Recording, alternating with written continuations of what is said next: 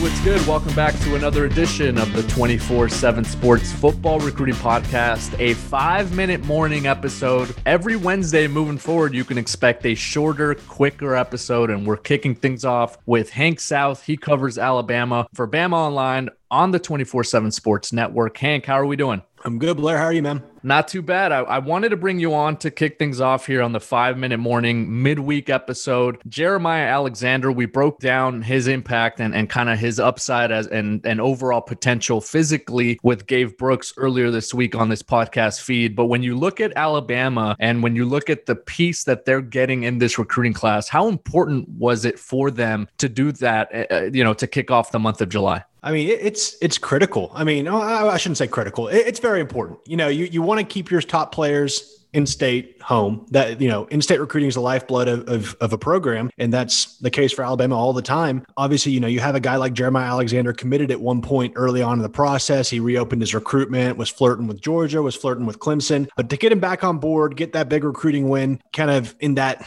in, in a period of time in the summer where there wasn't a lot happening in terms of commitments that bama wasn't getting a, a bunch of good news in the month of june early july they got antonio kite but then to land a, a top prospect like jeremiah alexander get him back on board get him as kind of the face of the class. You know, you got Ty Simpson helping out on, on with recruiting some of the top guys, and you got Jeremiah Alexander now back in back in the fold doing the same. You know, before he decommitted, he was also talking to a lot of the top kids in the 2022 class. So I, I think it's huge, and it, it, can really be kind of that stepping stone for Bama to really kind of pick up more momentum as, as the summer kind of draws to an end. Yeah, very important. Like you mentioned, Alabama had two five star commitments per the composite on the offensive side of the ball. Now they add Jeremiah Alexander, a five star edge rusher from Thompson High School there in the state of Alabama, and now is the number one rated prospect in that class. You have an interesting piece up over at Bama Online, and I want to invite our listeners to go check that out if they're able to do so. You're outlining essentially what Alabama could do later this month and in early August before the season starts, because right now they're outside the top 10 in the composite. They're at number 11. They're number three among SEC schools, but the Bama roll tide can get on a, a nice little roll here. Yeah, absolutely. You know, we, have seen several of Bama's targets um, schedule commitment dates or at least schedule timeframes on, on when they want to make a decision, you know, whether that be in July or, or, like you said, early August. You got several guys that took official visits to Tuscaloosa, guys like Dani Dennis Sutton, the, the top 100 defensive lineman from Maryland. He plans on announcing July 22nd. You know, he's considering Alabama, Georgia, and Penn State. Um, I know Penn State's been trending on the crystal ball, but it really seems like Bama and Georgia have been two schools that, that have him thinking a lot. So that's going to be an interesting one. Dayne Shor, offensive lineman out of the state of Georgia. He's announcing July 31st. He's a guy that took all his official visits throughout the month of June. So he's a really busy kid. He's going to make his decision later this month. I, I think Bama has the inside track there personally. A, a, guy that that's really interesting that that you know might be later in the summer, but he said within the next you know eh, next month at some point, Barion Brown, who a lot of people kind of liken to Henry Ruggs in terms of you know what what he brings to the table as a prospect, four star athlete out of Tennessee, recruited as a wide receiver, obviously, but he's down to two schools. He didn't say which two schools, but the two official visits he took in the month of June were Alabama and TCU. So he's another Follow guy. the visits, Hank. Follow yeah, the visits. Exactly, exactly. Uh, so he's another guy we're watching. But you know, again, uh, I think coming off that month of June when everyone was taking visits, seeing schools, sometimes some some guys for the first time. You know, I, I think we'll see more kids kind of decide to start making a decision here in the next few weeks. You know, getting out of the way before their senior season, or you know, just getting that itch to to jump on board somewhere. Alabama right now number three among SEC programs in the composite behind LSU, which stacks up number four nationally, and Georgia, which sits number nine na- nationally. And Alabama is now making some some headway, making a little bit of progress there with Walter Nolen. What can you tell us about the five star defensive lineman and him scheduling an official visit to get out to Alabama? Yeah, that's been one of the the kind of most back and forth recruitments you've seen, you know, since the month of June. You know, it, he he took that official visit to Florida,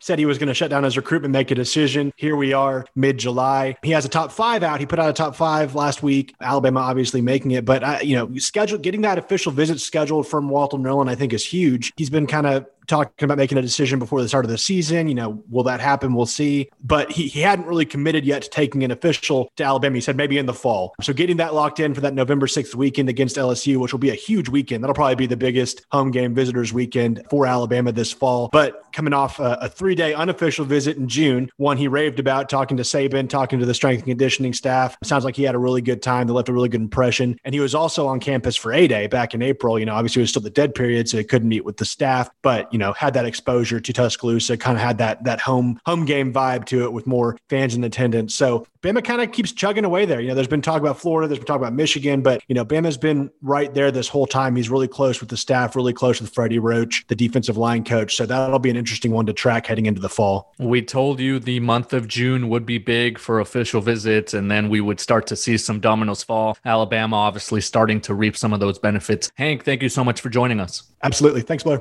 All right, that is Hank South. You can follow him on Twitter at Hank South 247 for all the latest on Alabama from Bama Online. For Hank South, I am Blair Angulo. Thank you so much for tuning in to this edition of the 24 7 Sports Football Recruiting Podcast.